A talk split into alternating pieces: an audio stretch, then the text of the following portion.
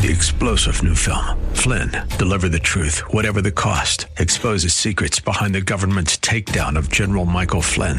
Flynn knew what the intel world had been up to. He ordered the first audit of the use of contractors. This set off alarm bells. He told the truth. He was the most dangerous person for Donald Trump to hire. They had to get rid of Flynn. Flynn, deliver the truth, whatever the cost. Available now. Watch it today. Go to salemnow.com. Salemnow.com. Well, hello, friends. Welcome to Difference Makers. My name is Mike Lee, and you are listening to True Talk 800. Just a reminder coming up on Saturday, June 7th. Make sure to sign up if you are a woman working in ministry, whether that's volunteer or paid. If you're a woman working in ministry, we want to bless you at Refresh, which is a high tea event with my dear friend Georgine Rice. That's Saturday, June 7th at the Ambridge Event Center in Portland with more details at kpdq.com. And a woman we could argue is working very well in ministry at George Fox University is their brand new lacrosse coach, and her name is Natalie Harrington. Welcome aboard, Natalie. Thank you for joining me today. Thank you for having me, Mike. It's a kind of icky, wet day to host a practice, isn't it? Yeah, it definitely is, but it's not going to stop us Bruins. well, good for you. So tell us about getting into George Fox University as the coach, and you've relaunched this program, haven't you? Yes. Uh-huh. Um, basically, I came back from college in um, May of 2013. And um, you know, I, George Fox was just launching their new program, and I, you know, gave him a call and said, "Hey, like, have you found a coach yet?" And like, no, we haven't. And I was actually still at Fresno State when this was going on. He go, and then um, their athletic director, Craig Taylor, who has been like an absolutely great mentor for me now, basically was like, hey, once you get back from school, why don't you just come in and talk with me and chat, just like an informal interview, and we'll get the ball rolling. I'm like, hey, that sounds good. So at that point, as a graduating senior at Fresno State, did you have any inkling that you might end up being a head coach? Um, I had no, I did not know at all actually, and I originally was going to apply for the job as like an assistant, you know, for the program and stuff. But you know, when I went in, he it seemed more serious than that, and he was like, "Hey, I'm looking for a head coach," and I'm like, "You know what? Let's do this. I can, I can do this." Uh, your confidence is absolutely inspiring to me as a father of daughters. But let's uh, step back a little yeah. bit and talk about your background. You are a hometown girl. Yes. All right. Tell us about your upbringing. All right. So I grew up, you know, in a Catholic household in um, Redland, the small town of Redland, Oregon City. And, um, you know, I basically was in athletics ever since I was four years old. I started playing soccer when I was four. And my parents actually, I wasn't supposed to even be in um, playing soccer yet because they didn't have a program for four year olds. And so I actually ended up playing up with uh, five and six year olds, and I just like loved it. And so ever since then, I was in sports, and um, I mean, I've been a, an athlete since I was four years old, and this is like the first time that I have not been an athlete, but I got put into the coaching role, which was just as rewarding, and I think it was the right timing. So, do you have any previous coaching experience before George Fox? Yes, I mean I've coached at various camps. I coached alongside um, a bunch of Division One coaches at the Stanford camp, which was huge for me to get to see that level of coaching. Um, Amy Bokker at you know Stanford University like was an outstanding mentor for me. Lauren Schmidt, also who coaches at California State um, University, is a huge you know mentor for me as well. Carly Buck has been um, a constant mentor for me, and also was a really good assistant coach for me, and honestly helped me learn the game of lacrosse. So, I mean, I had a lot of help along the way. Coaching alongside them and getting co- uh, coached by them really helped me as well. Um, but I coach for Lacrosse Northwest. Uh, every year I come home for summer, I coach for Lacrosse Northwest. So, what exactly is Lacrosse Northwest? Lacrosse Northwest is basically just a, a group of um, all the high school coaches in Oregon, outstanding group of coaches we have in Oregon. And, um, you know, I coach with them in the summer and I, I go on tournaments with them. I went to the Bay Area Bonanza tournament and I, you know, I really talked to them about recruitment and how you get recruited in Oregon because it's still kind of um, unknown about how you get recruited. So, soccer was your first sport. Yes. Uh, are you a bit of a natural athlete? Do you play any other sports? How did lacrosse become your first love when it comes to athletics? That's a very good question. So, I mean, I played soccer, softball, basketball, and lacrosse. And um, in high school, I needed a sport that was going to keep me in shape off season for soccer because I originally thought like I'm going to go to college playing soccer. So I just I picked up lacrosse off season, and um, I just loved it immediately. So I didn't start playing lacrosse essentially until I was in eighth grade. and I started playing soccer when I was four. So I've played soccer longer than lacrosse actually. But I just picked up the sport immediately and I loved it. I love the fast paced game of it. I love the scoring that happens. You know, soccer, you know, one to two a ratio is a pretty common game for soccer, but lacrosse, like 10 to 15, is a very common ratio for goals. So, did you have to come to a moment where you picked one over the other, or could you continue both at the same time? Um, I continued both at the same time through high school, but I think that lacrosse just evolved as my number one eventually, and it was no questions asked. I got a lot more, you know, I didn't, I, I really marketed myself as an, a lacrosse athlete more, and that's where, you know, the colleges started to play a role. So you went locally to was it Oregon City High School? Yep, Oregon City High School. And were you uh, more of a standout in lacrosse or soccer, or was it about equal at this point? I think I would say more lacrosse, definitely. I mean, we won state in um, 2009. I I got MVP of the state championship game, which was like a huge honor, um, and it was all American, so that definitely helped with the recruitment process. And how was it going from an Oregon City high school girl to a Division One athletic program at Fresno State. And first of all, how did you choose Fresno State, or did they come looking for you because of your lacrosse accolades?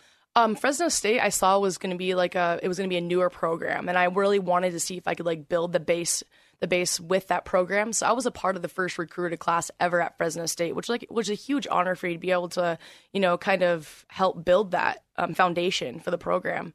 And um, the coach was awesome, and she sent me, you know, all this information about it, and was really interested in me and coming and playing for her. She thought I was very coachable, and so I thought that was going to be the best bet for me. So, do you think being at a somewhat younger program at Fresno State at this point was a good preparation for what you're doing at George Fox today? Absolutely. And I think that's part of the reason, maybe why I, I got this job, because I always explained to them, like, I did it as a student athlete. Now I want to do it as a coach. I understand the struggles that first year teams are going to go through because I experienced those same struggles myself. So I think that's definitely helped me along the way. So, since you've had it firsthand, what a better fit for George Fox University? Yeah, I mean, I, I hope so. I think so. so do you enjoy Newberg? I, yeah. I, personally adore Newberg. Mm-hmm. I want to. My wife and I want to retire there someday, God willing. Uh, yeah, because it's just a, a, beautiful, quaint college town with enough um, culture and fun things to do, yet a little bit off the beaten path. It and is. at the same time, close enough to Portland if you needed to hit any of the more city type events. No, I, I, absolutely agree with you. I like Newberg. I think it's a very cute, like it's a small town. Mm-hmm. thing is, though, it's a very strong community um, everyone like I walk around with my George Fox like lacrosse stuff, and they're like, "Hey, like we we're gonna come watch one of your games." Our the community of Newberg has given us more support at George Fox than I ever received at Fresno in a Division One program, which is huge. That's wild. Yeah, like the first game we had like 450 people. Like it was crazy. So at a at a Fresno State University sized program, what would you have expected going down there as a, as a freshman versus what you ended up getting over the years? I mean, I, I think that the differences between Division Three and Division One is that we see there's a lot more political stuff at Division One, and I was ex- probably expecting to have, you know, more fans at the Division One level and more support, but it actually ended up being the opposite because George Fox is just so supportive. So it's really the culture of George Fox more yes. than your the size or the division or the level of your your play, huh? Exactly, and I, I kind of learned that, and I think it's like awesome. Just because you're, you know, just because we're D three doesn't mean that we're not going to have an absolute great support of our community in school. Sure. Well, it's good to see that, though not surprising because we've done things with George Fox in the past, and I've always been incredibly impressed with their staff and their students and the things that they have going on there. In fact, they were the one of the earlier ones on board when it came to packing shoeboxes for Operation Christmas Child yes. and helping Embrace Oregon make um, just like little care packages for kids in the DHS system to feel welcomed and loved and things like that. Absolutely. So, mm-hmm. so tell us about some of the politics that you'd want to avoid now that you're starting your own program here at George Fox.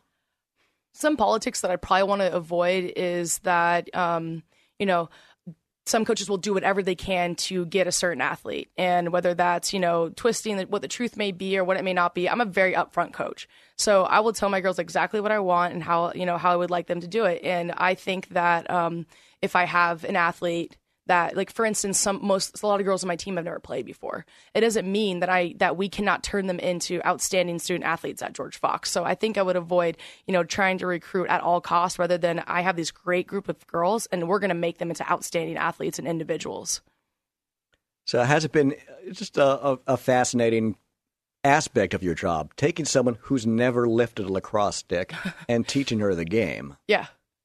So, do any of these uh, student athletes that you've recruited have a strong background in other sports like soccer, like from where you came? Yes, um, there are some girls on my team who have never played lacrosse before, but they have played basketball. Um, Caitlin Bradshaw from, from Idaho, never picked up a lacrosse stick. Outstanding basketball player, has been able to convert her basketball skills into her lacrosse skills, which is she's um, one of our uh, number one defenders. Starts every game. That's fantastic. Miranda Edwards played soccer in California, never played lacrosse before. Now she's scoring goals for us. So, what's your current record?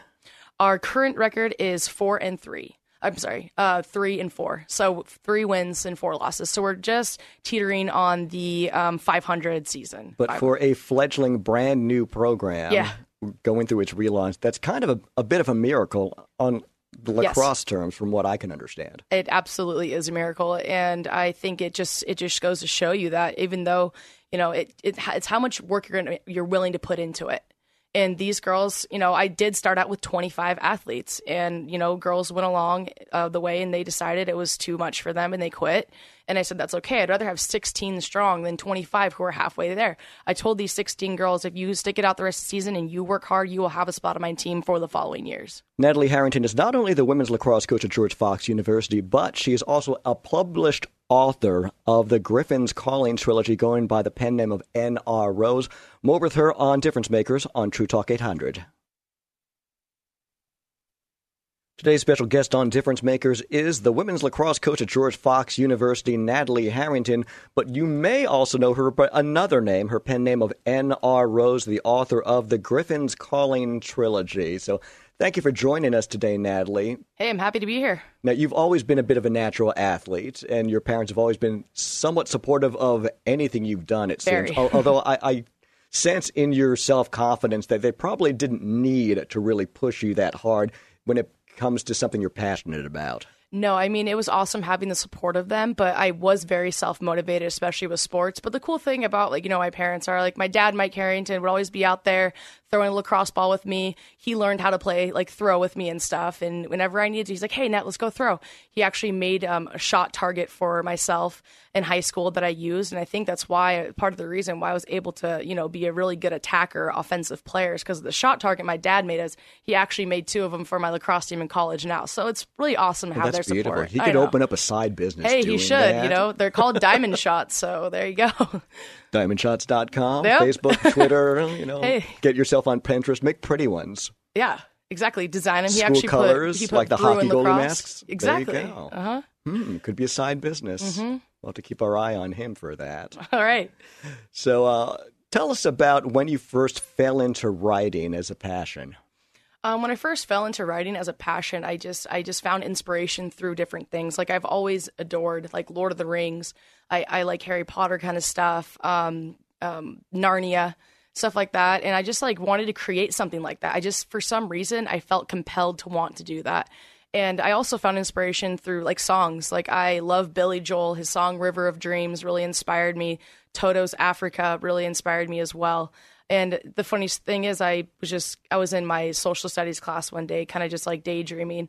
So I flipped my social studies homework over. Sorry to parents out there with kids. I know this is probably not the best thing to be saying to them, but uh, I just started jotting down the story um, of Griffin's Calling, just ideas of like, I, okay, I saw this red diamond idea. Of this, um, I love the name Griffin, and it's a, my favorite mythical character of a Griffin. So I just started jotting down this work and up on the back of my homework. So So, thus was the genesis of the Griffin's Calling trilogy on the back of a schoolwork sheet. Yep. Griffin's Calling is book one, Griffin's Temptation is book two, and Griffin's Legacy is book three. yeah. And you really have to share with our listeners about what you decided to do, how you did it, how your mom encouraged you, and how that ended up at a real young age. Yeah.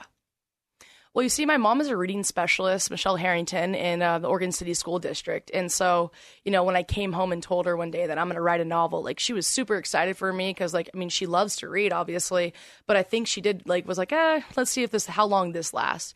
Well, it did last, and I continued to write, and she continued to review it and she just really liked the work that I was um, putting in and was like, "You need to stick with this." She she handed it to all of her like coworkers and like, "Hey, your your daughter's writing is actually pretty good. You should have her stick with it." So I did. I did. Like that was the encouragement enough that like I was able to complete the story and stuff. And you know, I completed Griffin's Calling without knowing that it was going to be a trilogy.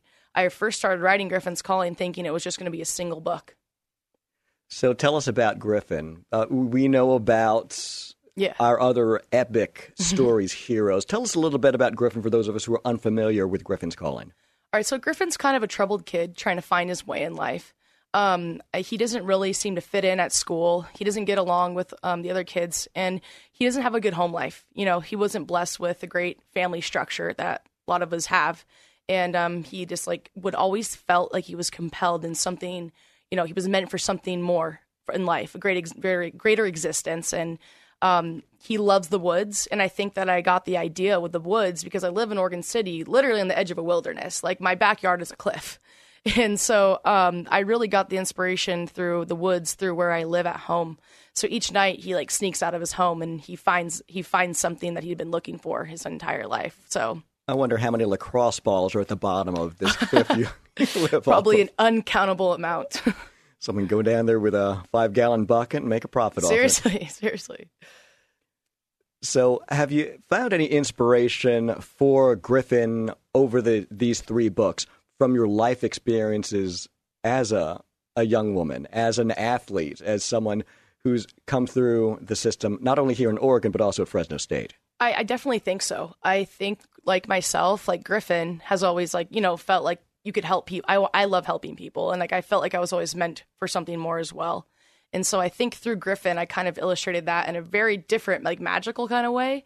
But I do think it has a lot to do with the fact of like I want to help people, I want to be a world changer, and um, I want to inspire people. And I think that's what Griffin kind of does along the ways, and he certainly helps people and helps what he was meant to be. Did that come from your parents or any uh, any young experiences that you had as a child? Um, I think that my parents always try to teach me to be the best person that I can be, be humble, and that's like a huge part of like what I enjoy is like you will never ever do any wrong if you stay humble. And so I think that just the support with them and you know the life lessons that they've taught me really helped me dr- be driven to write those novels and kind of lead that storyline. So, as an author, as N.R. Rose of the Griffin's Calling trilogy, are you available for tours or visits for any of our listeners who might want to have you come over to, to give a speech and share about your experiences, not only as an author or as a coach, maybe about the big picture that makes up Natalie Harrington? Absolutely. And that's what I'm all about is the bigger picture. I actually do give author presentations to schools. I go into schools and talk about myself as an author, yes, and, and in the Griffin's Calling trilogy. But a big portion of it is anti bullying. And that's kind of the part where I'm at was I want to inspire people to gain acceptance for others who are different and accept others for who they are. And um, I really want to help, you know, build up kids' confidence to be like, if you're good at at something, you know, you're that's awesome. Stay with it, even if it is like, you know, if you're not an athlete, you're going to be good at something else. So so long as you have a passion about it. Or Yeah. in, in your case too, vastly different worlds yeah, between writing and playing Division One lacrosse and now coaching. Absolutely, and I think it's what you know we talked about earlier. Earlier, Mike was that um, you know we are put into different compartments in this world, and we feel like we have to stay in one compartment and can't get out. Well, I think that with my writing and with my lacrosse, um, you know, and my sports IQ is that I try to teach people that just because you're good at something, just because you're an athlete, doesn't mean you can't be good at something else. You know, and I think that we need to see that we can be good at different things, and that's totally okay to be good at multiple things. It really is because, especially nowadays, it seems like society is so quick to compartmentalize you. Yes, And say, oh, you're this, or, or you're that, or hang out with the, the same age group or marital group and things like that. Yes. And, and I don't really, I don't really picture heaven being that way someday. No, Right. I think when we get to heaven someday, it's going to look like the DMV. it's got all different ages, Uh-huh. sizes, races. Uh, it- it's going to be all over the place. We're going to be surprised by people that we don't see, Mm-hmm. and we're going to be almost equally surprised by some people that we do see. Absolutely. And I and I completely agree with that. And that's how I try I, I always try to fight against those social expectations that we have to that, p- that kids think that they have to live by in society because I really think it's detrimental to our youth these days. The the carp you know what you said about putting ourselves in compartments and You know, every everyone's different, and that's a beautiful thing, and we should own that. And the Bible talks about the tongue having the power of life and death. You could speak life over someone, or you could speak death over someone. And I think, especially coming from an athletic background like yours, it might be difficult at times to separate the two because there are some coaching styles that are more negative than others, Yes. or more in your face or oh, militaristic. Mm-hmm. So, what have you taken from your background and implemented as a coach at George Fox? Absolutely. I think it's a great question because I have had so many different coaching styles. And I think that what I always like to tell my girls is that I will be an upfront coach with you. I will not play mind games with you. I will not belittle you, then I will not break you down, then bring you back up. I want to bring you up from where you're at right now.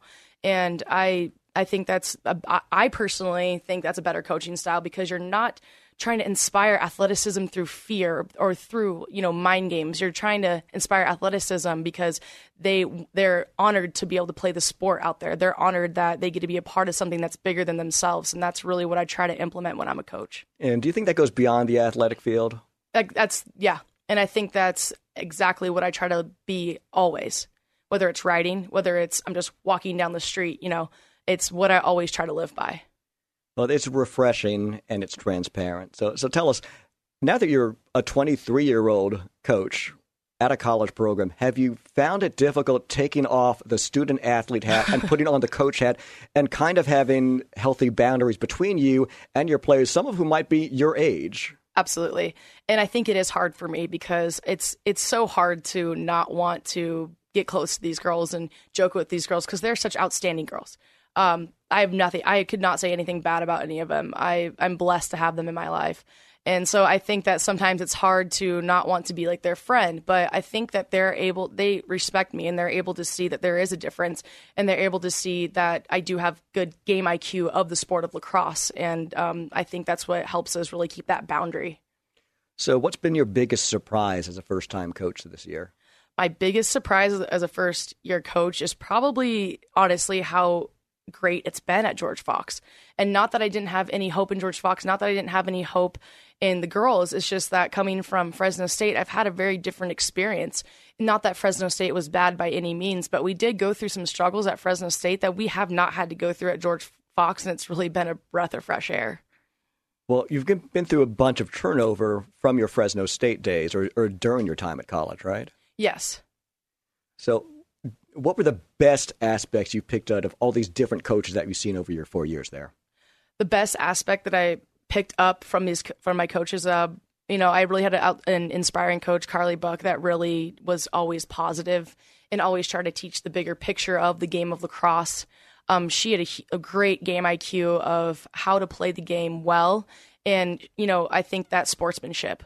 Um, my coaches at Fresno State always encourage sportsmanship, and I think that's a huge thing because that's totally what I'm about as well. So, give us an example of teaching some of these first time lacrosse players at the college level of sportsmanship and how you impart that onto them.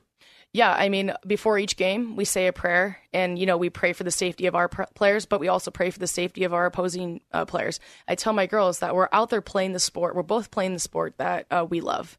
You know, we're playing the sport of lacrosse together, and I try to teach the girls like, hey, if you knock someone down, like you pick them back up, you brush them off, you say sorry, you get on with the game. Even if they give you the cold shoulder, we always have to do it in a positive light, and that's what I like at George Fox. It's good to see your experience at George Fox University is going so well. Natalie Harrington is the women's lacrosse coach at George Fox. You can email her if you like at nharrington at georgefox.edu.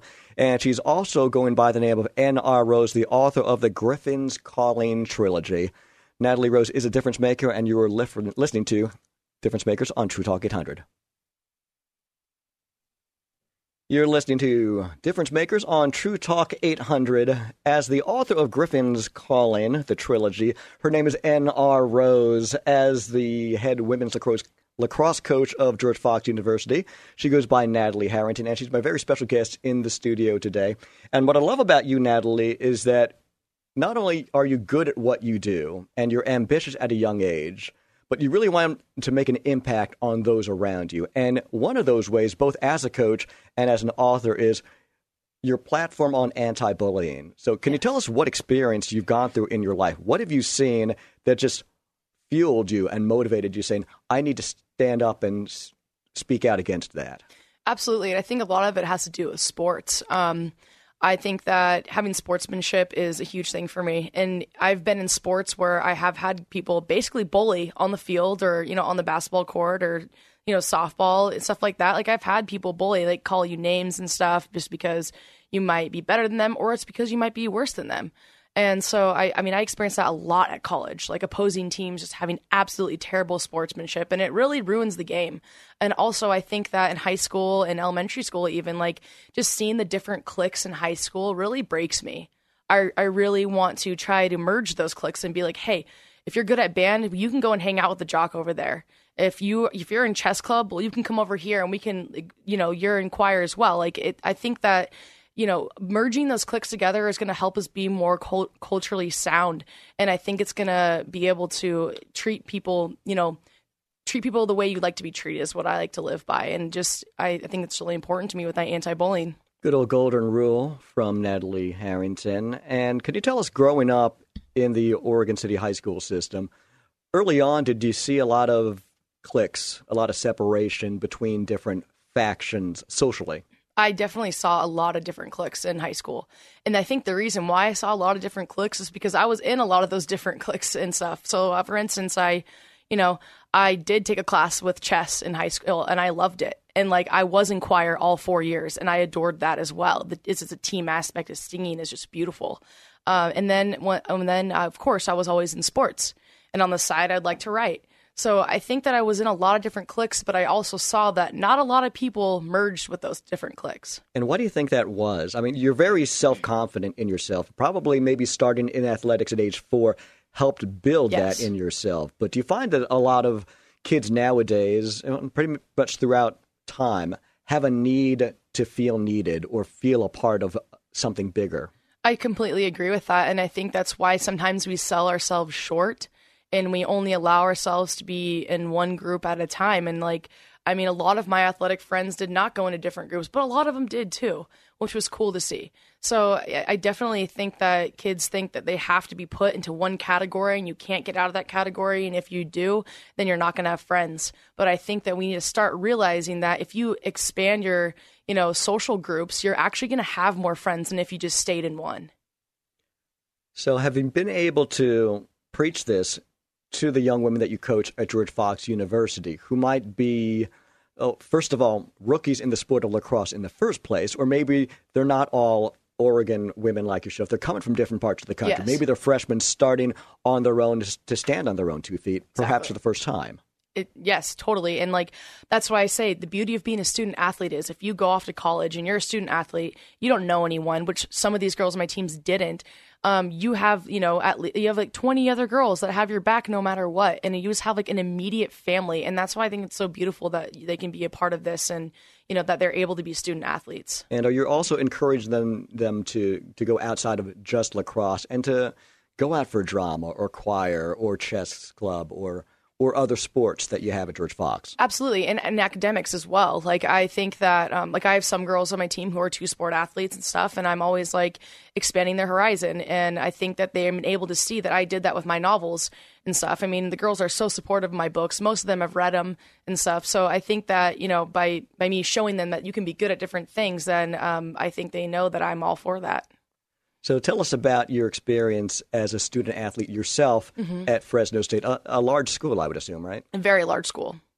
Mm-hmm. How big is big? Uh, probably three times George Fox.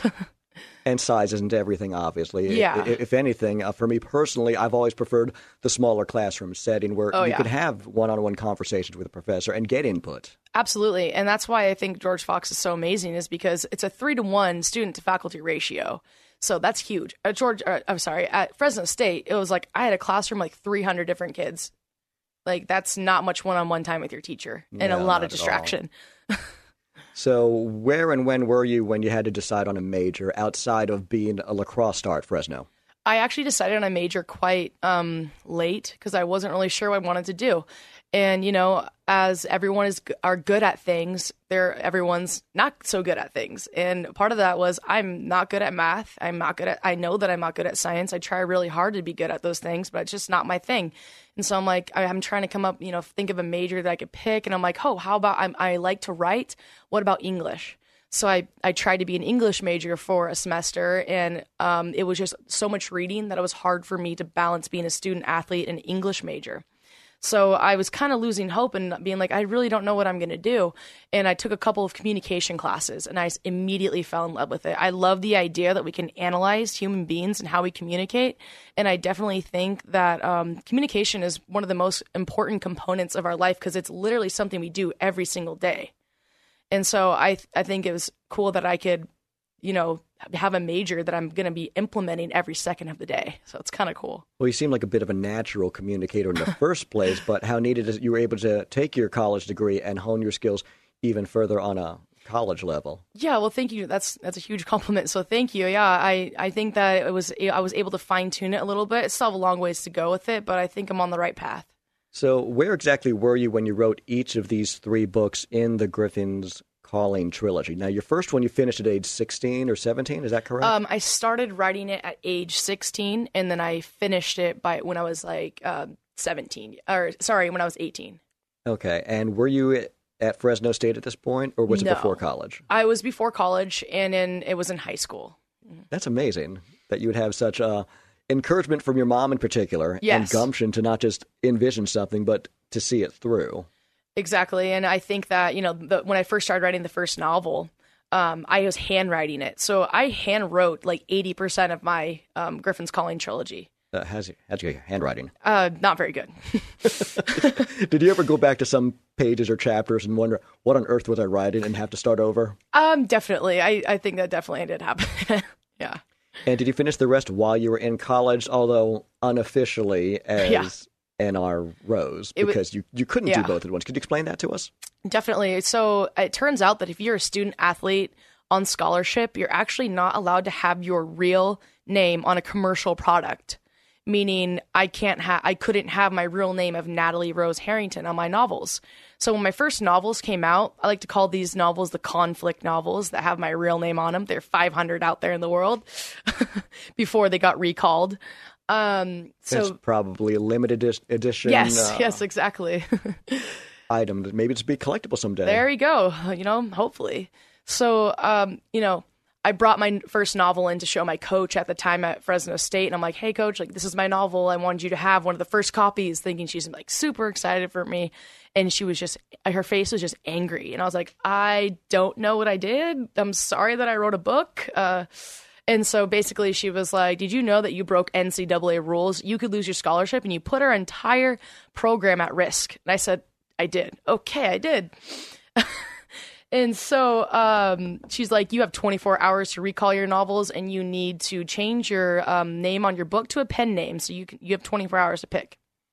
So I was very distraught at the time. Oh, and, I can imagine. Oh yeah, you know I'm, I'm, a freshman. I've been working so hard to you know impress this coach and do well for the program, and all of a sudden you know everything just comes crashing down. And she goes, "By the way, you cannot practice with our team until you're done." But I could still condition and work out with them, but I couldn't play lacrosse. Oh, how much it just broke your little heart at oh, that point? It totally broke my heart, and so um, um, you know, Tate Publishing was awesome. My publishing company took all the measures to changing my um, name on my novels from Natalie Rose Harrington to NR Rose. And within 24 hours, I showed proof to my coach. I'm sorry, within 24 hours, I showed proof to my coach, and then I could practice with my team when it was official, which was two weeks later.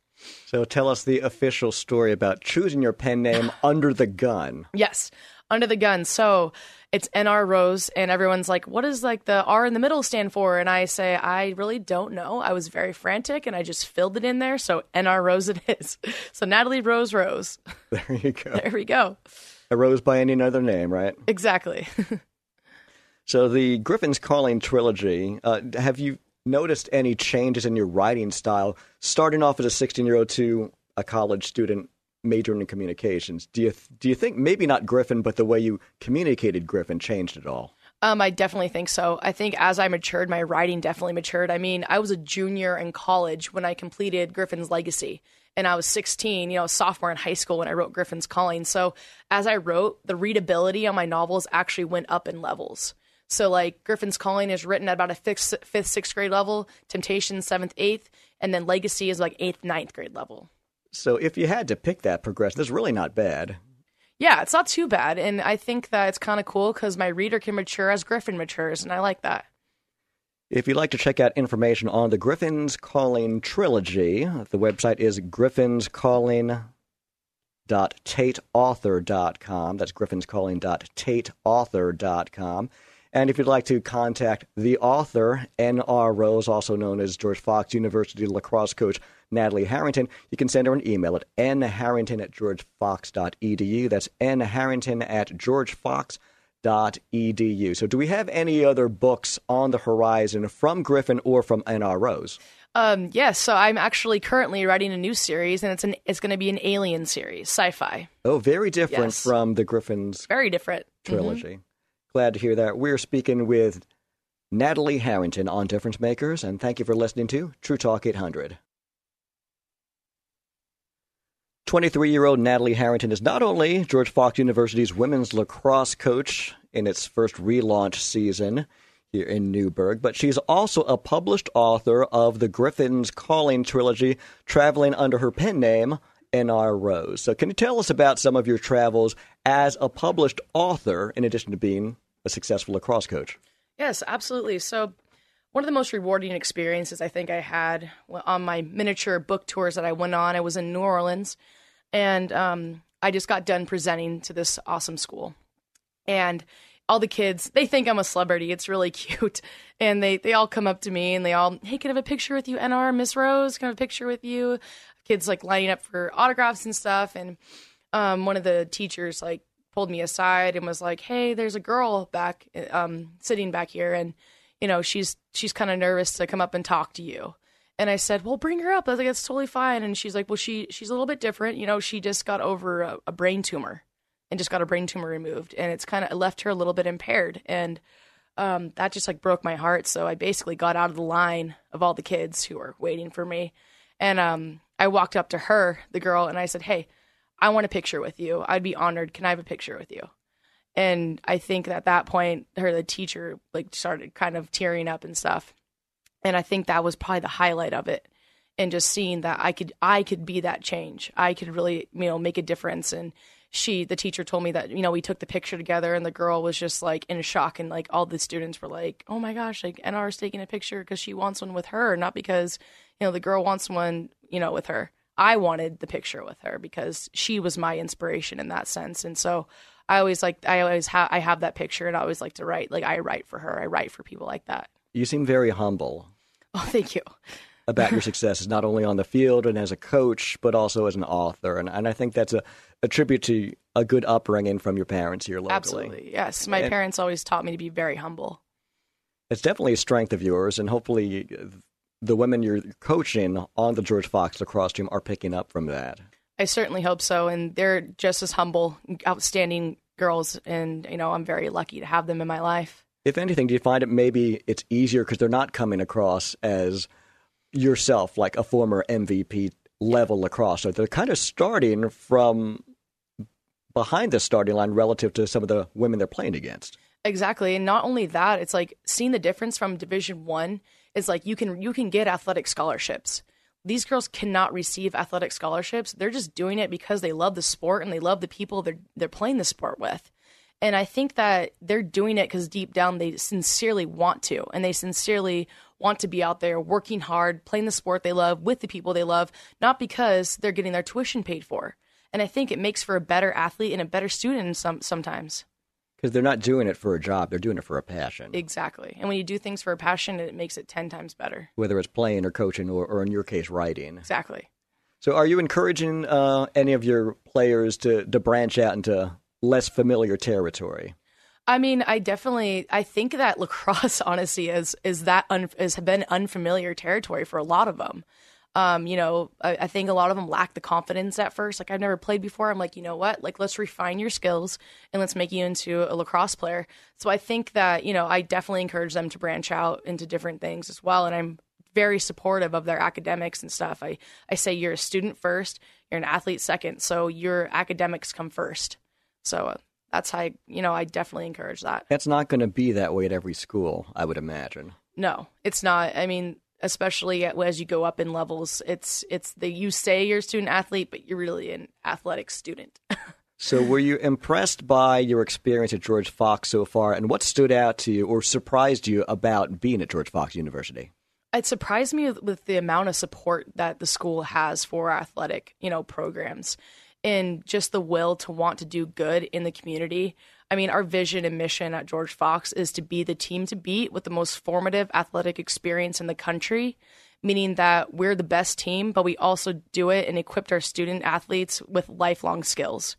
And I mean, when we want we want our student athletes to go out there and be world changers. And like I I came to George Fox like um, I, I think it was fate. Like I think it was, you know, I was a very a blessing because everything that I stand for with my writing, George Fox stands for that as well.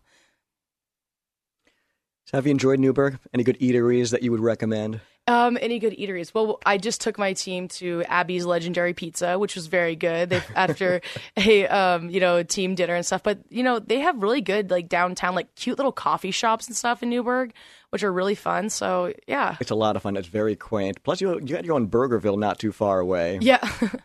what I've loved about my experience with George Fox is the serve day that y'all hold every September, where they shut down the campus so that faculty, staff, and students just go out and serve the community. Yes. And, and we're not talking, you know, raking leaves in, no. in Newberg alone. We're talking uh, some of the students and staff I've encountered, they've gone down to Eugene. They've busted themselves oh, in, yeah. in, in heat, uh, clearing it's out huge. Uh, yeah. areas for, for, the, for the poor, or gone up to north of Portland and things like that. Absolutely, it's huge. And like when I first came to George Fox, like Serve Day was just going on, and they're explaining to me what they do, and I'm like, you shut down everything for the good of the community. I'm like, that is amazing. Like, this tells a lot about the university and what we stand for at George Fox University. So, as a graduating Fresno State senior, did you have any inkling that you would end up being a college head coach? I mean, not right away. I wanted to work to that because lacrosse, like I, my dream was to be a college lacrosse coach, and this is what I want to do for the rest of my life: is coach lacrosse and write. And I just feel so blessed that I, I've had these opportunities. And so I did not have an inkling that I was going to be a coach this soon, but I did eventually want to be a coach, and I was just lucky enough that it got to happen this fast.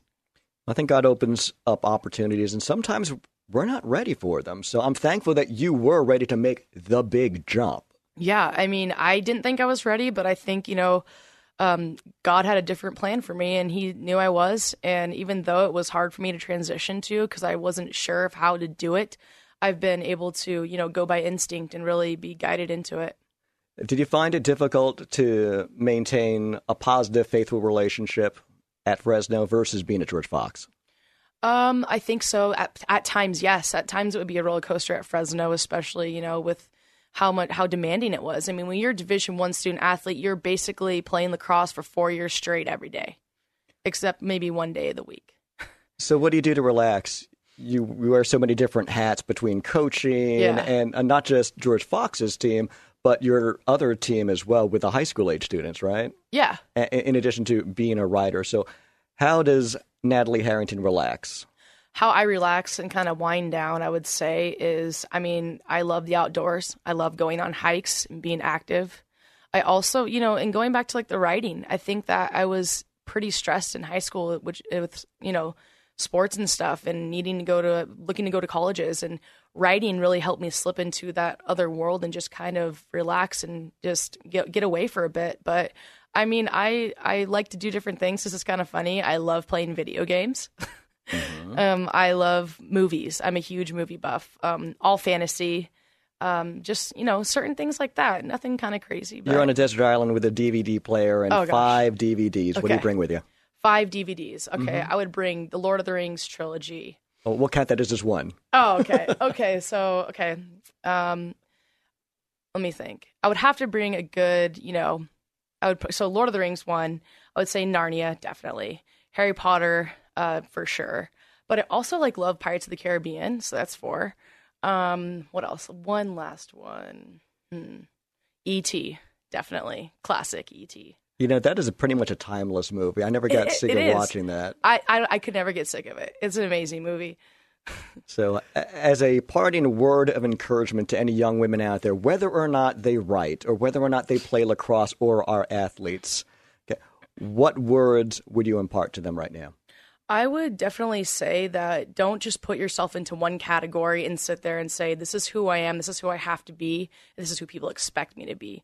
Do what feels right. You can be good at multiple things.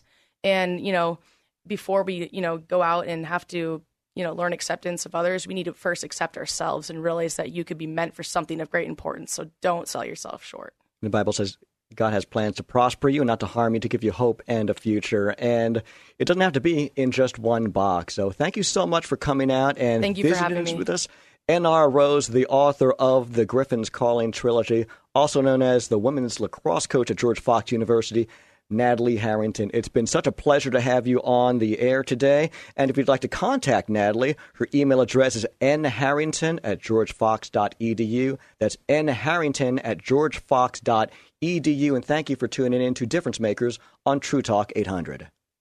Three star general Michael J. Flynn, head of the Pentagon Intelligence Agency, knew all the government's dirty secrets. He was one of the most respected generals in the military. Flynn knew what the intel world had been up to. He understood its funding. He ordered the first audit of the use of contractors. This set off alarm bells. The explosive new documentary, Flynn, Deliver the Truth, Whatever the Cost, uncovers the facts behind this scandal. Flynn told the truth. He was the most dangerous person for Donald Trump to hire. I find out the worst enemy that I'm going to face in my life is right here in America. They took my assessment and they wanted me to change it. And I was like, I'm not changing it. They had to get rid of Flynn. With in depth interviews, archival footage, and never before seen personal records of the man behind the headlines. I just felt like I was drowning. Flynn, Deliver the Truth, Whatever the Cost. Available now. Watch it today. Go to salemnow.com. Salemnow.com.